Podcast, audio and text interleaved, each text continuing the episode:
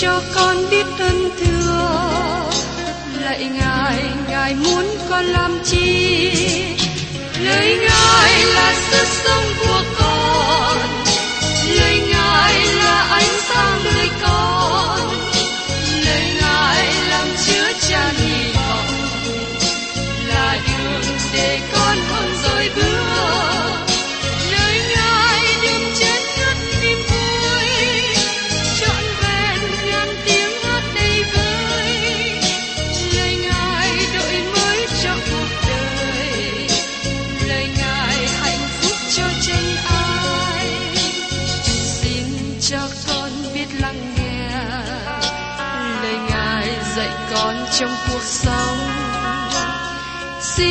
cho con biết lắng nghe.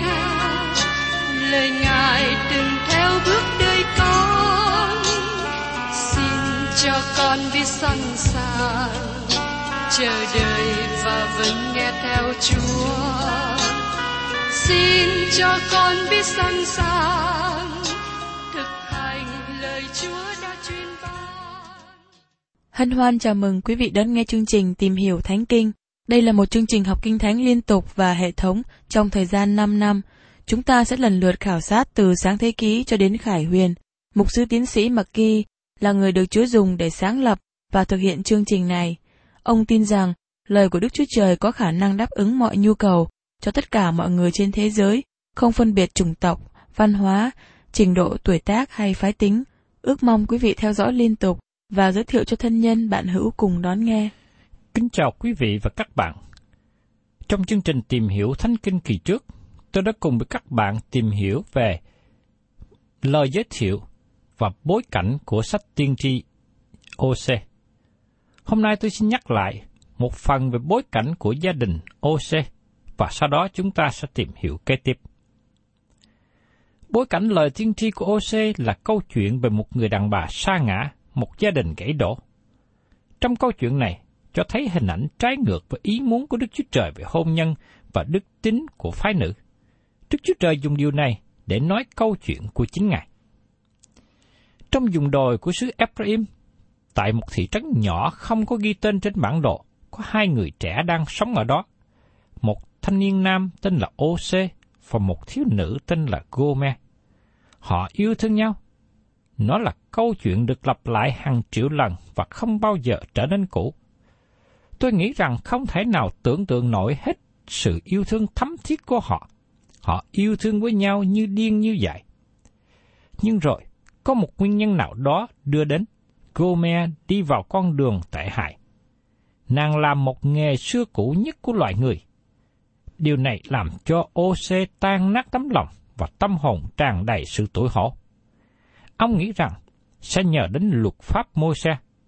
Ông có thể đem nàng trước mặt các trưởng lão trong thành và yêu cầu họ thi hành luật pháp. Trong trường hợp như thế, nàng có thể bị ném đá chết vì đã trở thành người phản bội trong hôn nhân và OC được kể là vô tội. Điều này có thể nhắc cho các bạn nhớ đến một câu chuyện khác nữa đã xảy ra 700 năm sau đó về một người nam có tên là Joseph hứa hôn với một người nữ tên là Mary. Và trong lúc này, Joseph được tin sai lầm xảy đến cho Mary và lập tức thiên sứ từ trời đến và đính chính với Joseph. Nhưng tin tức mà Ose nhận được về nàng Gomer rất đúng. Nàng đã phạm tội ngoại tình. Vào chỗ nói kết này, sách OC mở đầu với lời. Khi Đức Sô Va bắt đầu phán cùng OC, Đức Sô Va bảo người, hãy đi, lấy một người vợ gian dâm và con cái ngoại tình, vì đất này chỉ là sự tà dâm lìa bỏ Đức Giê-hô-va. Trong OC đoạn 1 câu 2. Có một số nhà giải nghĩa kinh thánh cho rằng đây chỉ là một hình ảnh biểu tượng, nhưng sự thật không có xảy ra như vậy. Sự giải thích như thế trong lời của Đức Chúa Trời giống như đổ nước xoa dịu sự kiện. Nó gây tổn hại hơn là chữa lành. Xin chúng ta hãy đối diện với sự kiện. Đức Chúa Trời truyền bảo ô xê vi phạm luật pháp môi xe. Luật pháp bảo rằng hãy ném đá nàng. Nhưng Đức Chúa Trời bảo ô xê đi cưới nàng. Điều mà Đức Chúa Trời truyền bảo cho ô xê phải thực hiện có thể làm cho ông nổi giận vì nó ảnh hưởng đến cương vị của ông. Nhưng ông đã không lưỡng lự. Ông chỉ vâng theo lời truyền bảo. Ô xê đi cưới Gomer cho nàng mang tên của ông. Nàng đi vào trong gia đình và trở thành vợ của ông. Xin chúng ta hãy nghe lời của Phaolô nói trong Corinto thứ nhất đoạn 6 câu 16. Anh em há chẳng biết rằng, người nào kết hiệp với điếm đỉ thì trở nên một xác với nó sao? Vì có chấp rằng, hai người sẽ động nên một thịt. Thưa các bạn, các bạn có thể tin chắc rằng, cả thị trấn mà OC ở có tiếng bàn tháng xì xầm dao động cả lên. Gia đình của OC trở nên trọng điểm cho tất cả mọi lời phê bình dầm phá. Nó có thể trở thành một nơi bị cô lập trong xã hội. Có thể gia đình này bị cắt đứt với xã hội bên ngoài. Thật là tội nghiệp cho hoàn cảnh của OC. Tiếp đến chúng ta thấy con cái được sanh ra từ trong gia đình này. Có ba người con, hai trai và một gái.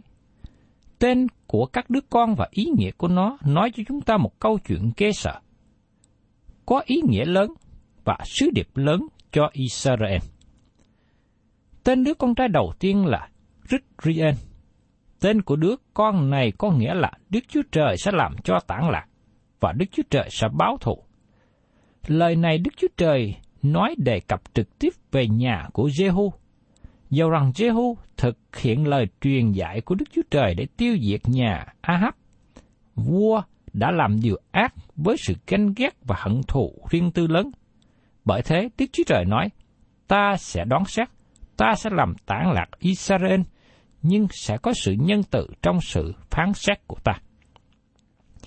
Đứa con thứ nhì là con gái và đặt tên là Lohu Hama. Có nghĩa là cô ta không bao giờ biết sự thương xót của cha.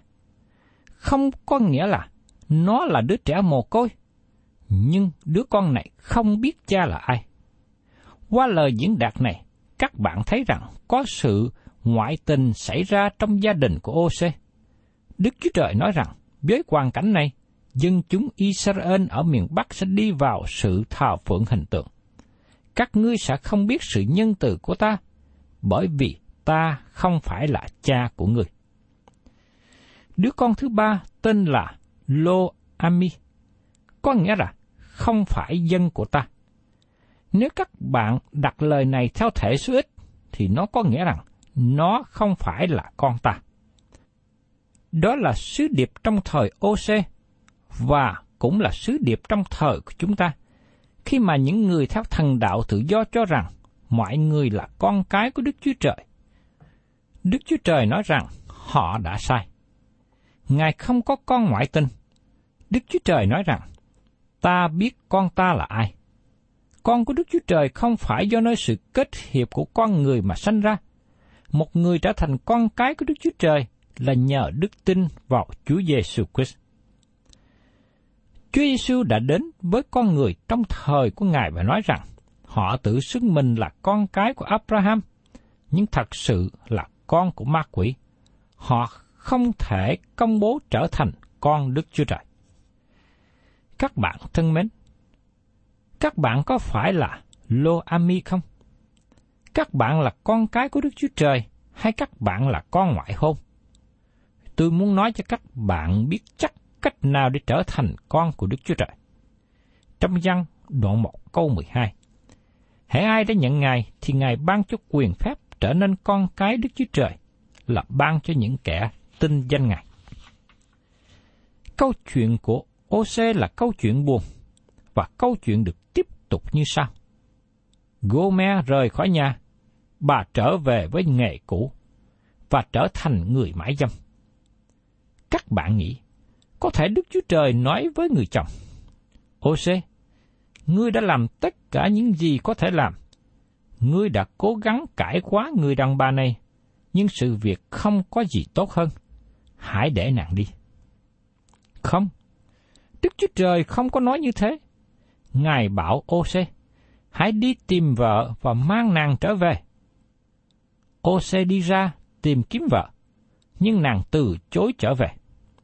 Sau đó ô xê bảo các con đi kêu nài mẹ của nó trở về. Nhưng bà mẹ vẫn không chịu về. Phụ nữ trong thời đó là như vậy. Nàng bán mình làm tôi mọi. Cuối cùng ô xe đi ra mua chuộc nàng lại và mang nàng trở về. Thưa các bạn, đó là hình ảnh của Chúa cứu thế của chúng ta. Ngài đã tạo dựng nên chúng ta và chúng ta thuộc về Ngài. Sau đó, chúng ta tiếp tục phạm tội.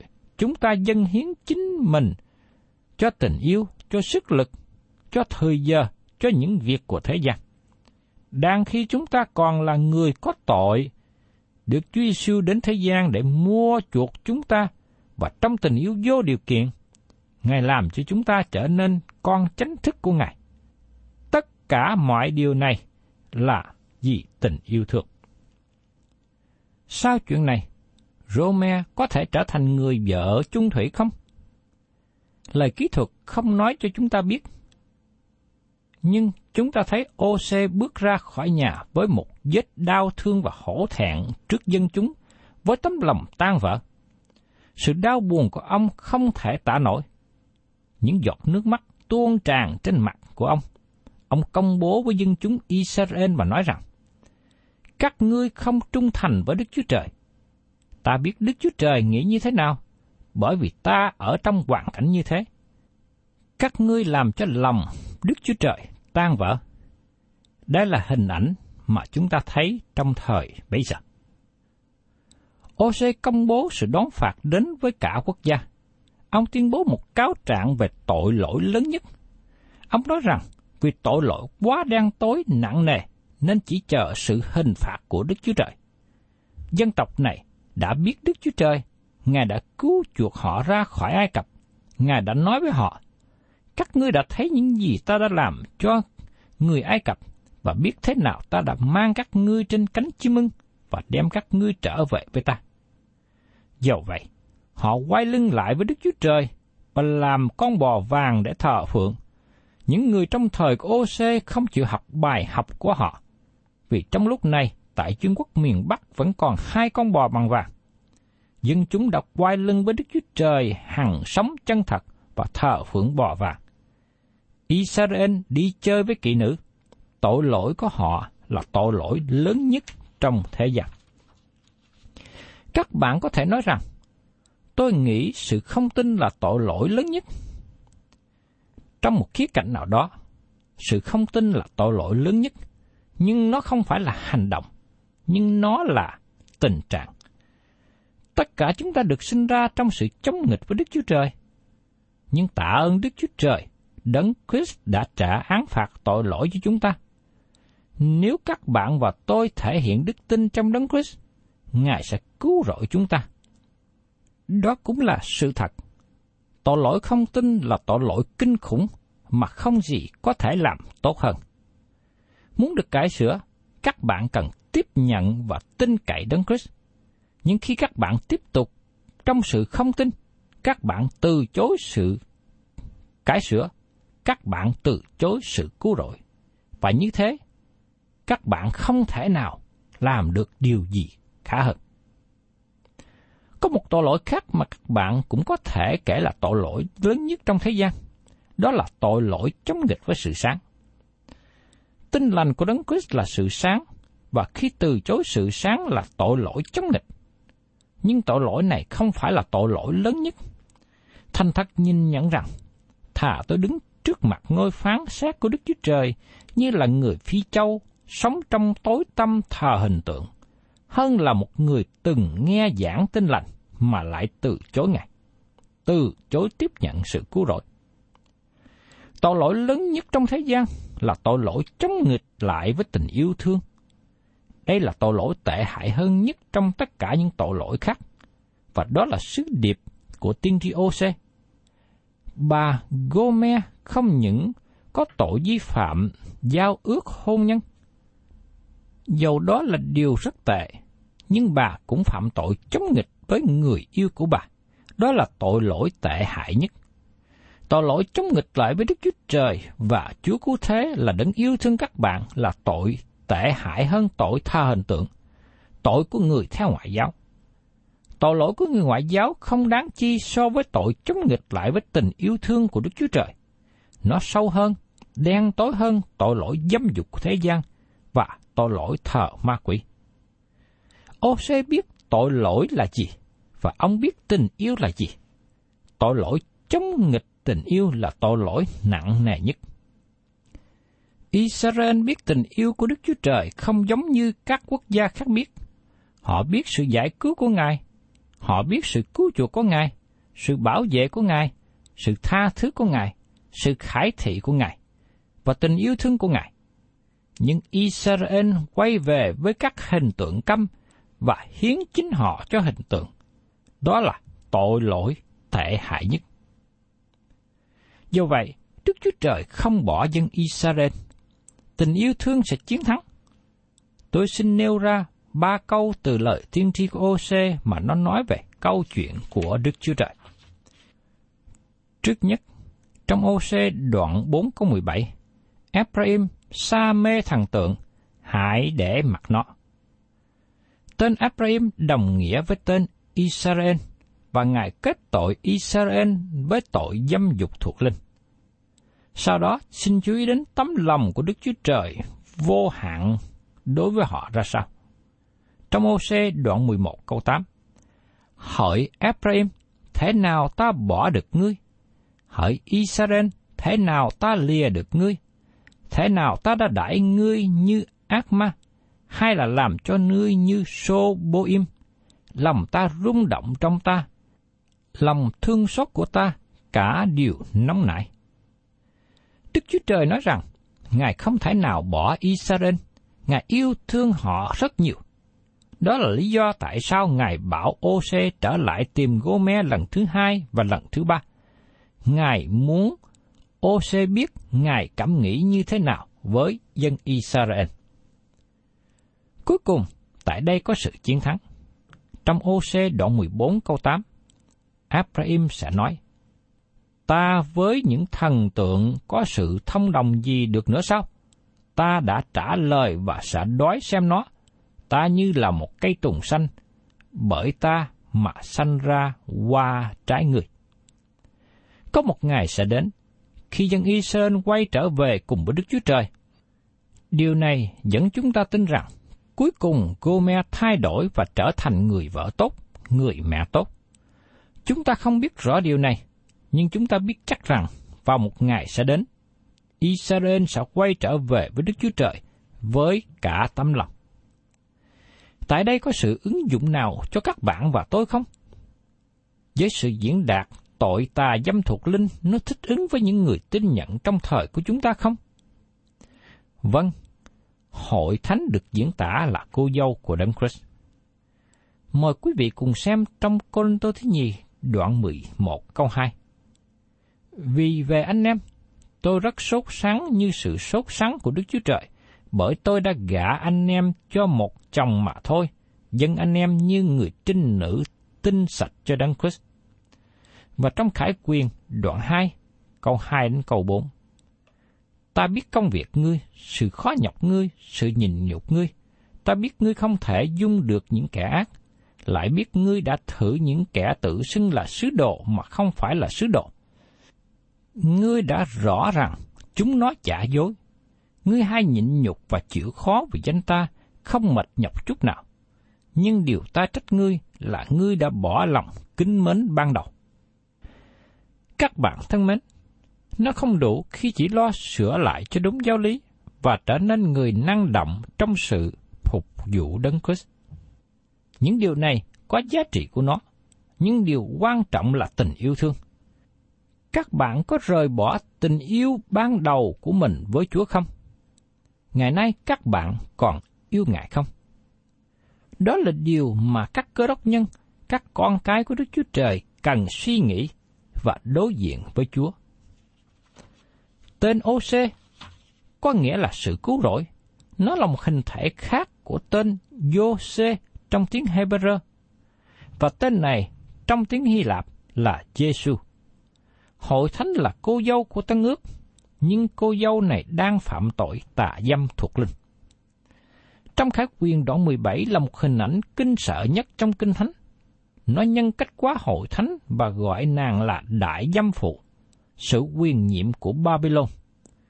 Đây là khuynh hướng của nhiều tổ chức hội thánh đang theo trong thời của chúng ta. Có nhiều người tin nhận che đậy sự thất vọng của họ và thiếu thực tế trong từng trải thuộc linh bởi vì trở nên quá bận rộn. Tận trong thâm sâu của tấm lòng họ không thành thật nói rằng tôi yêu mến Ngài, tôi thành thật với Ngài. Với nước mắt tuôn tràn, Chúa quở trách hội thánh trở nên hăm hẩm. Đức Chúa Trời thương hại người nam kết hôn với người nữ trong tình thương hăm hẩm. Đức Chúa Trời thương xót Chúa Cứu Thế kết hiệp với hội thánh hăm hẩm. Ngài nói, ta ước gì ngươi nóng hay lạnh thì tốt hơn. Xin cho phép tôi hỏi các bạn một điều riêng tư về sự quan hệ của các bạn với Đấng Christ. Có đam mê tội lỗi nào làm phân cách linh hồn các bạn với Chúa Cứu Thế không? Có một câu chuyện xảy ra về mục sư Spurgeon, đột nhiên dừng lại giữa đường mà ông đang băng qua để cầu nguyện.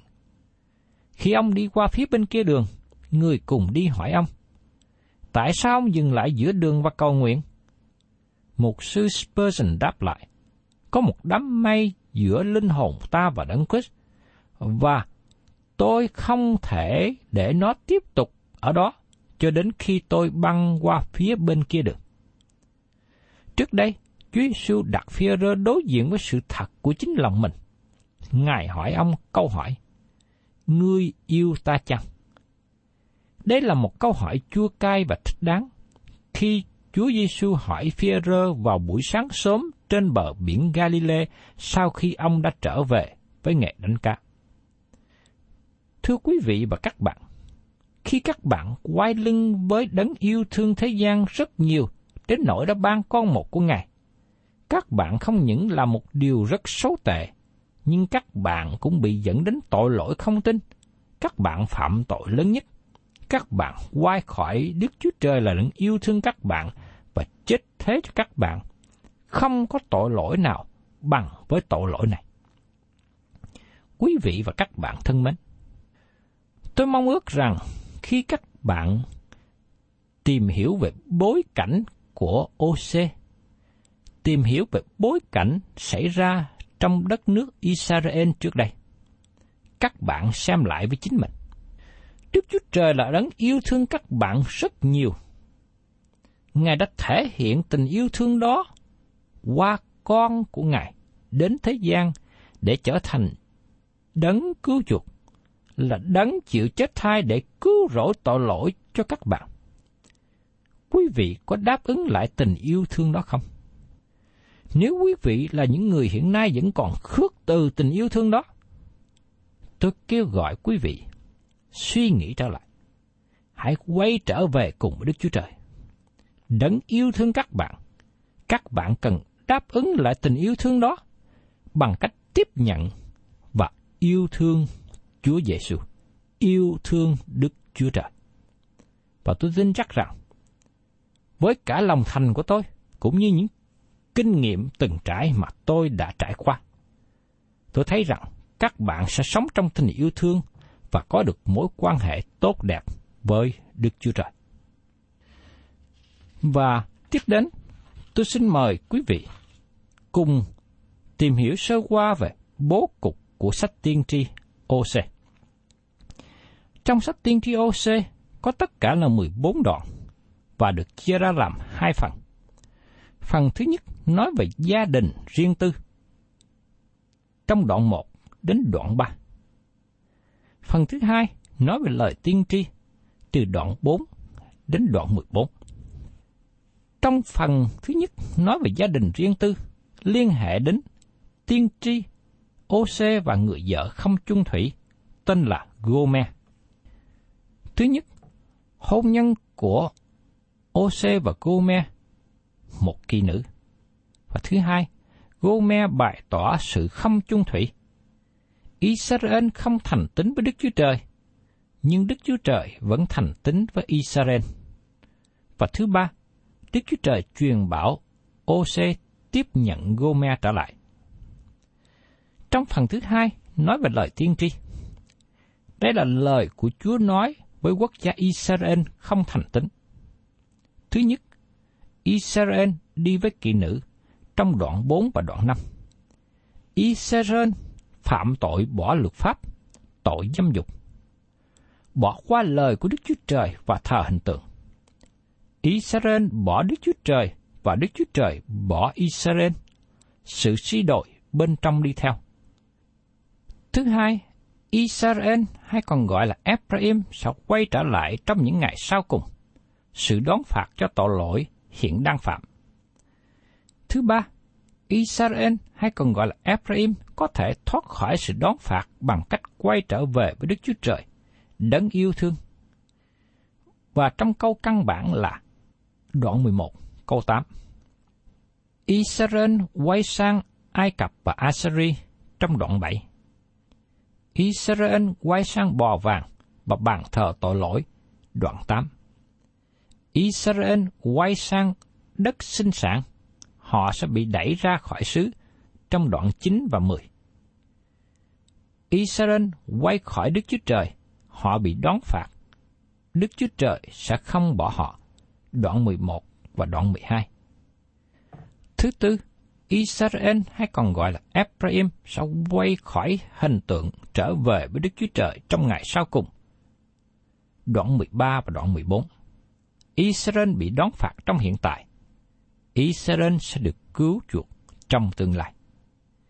Thưa các bạn, đây là dạng bài tổng quát, và tôi mong ước sẽ cùng với quý vị tìm hiểu chi tiết nội dung của sách tiên tri OC trong những chương trình tìm hiểu Thánh Kinh sắp đến. Thân chào và xin hẹn tái ngộ cùng quý vị.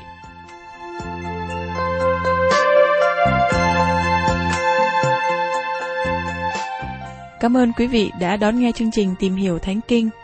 Nếu quý vị muốn có loạt bài này, xin liên lạc với chúng tôi theo địa chỉ sẽ được đọc vào cuối chương trình. Kính chào quý thính giả.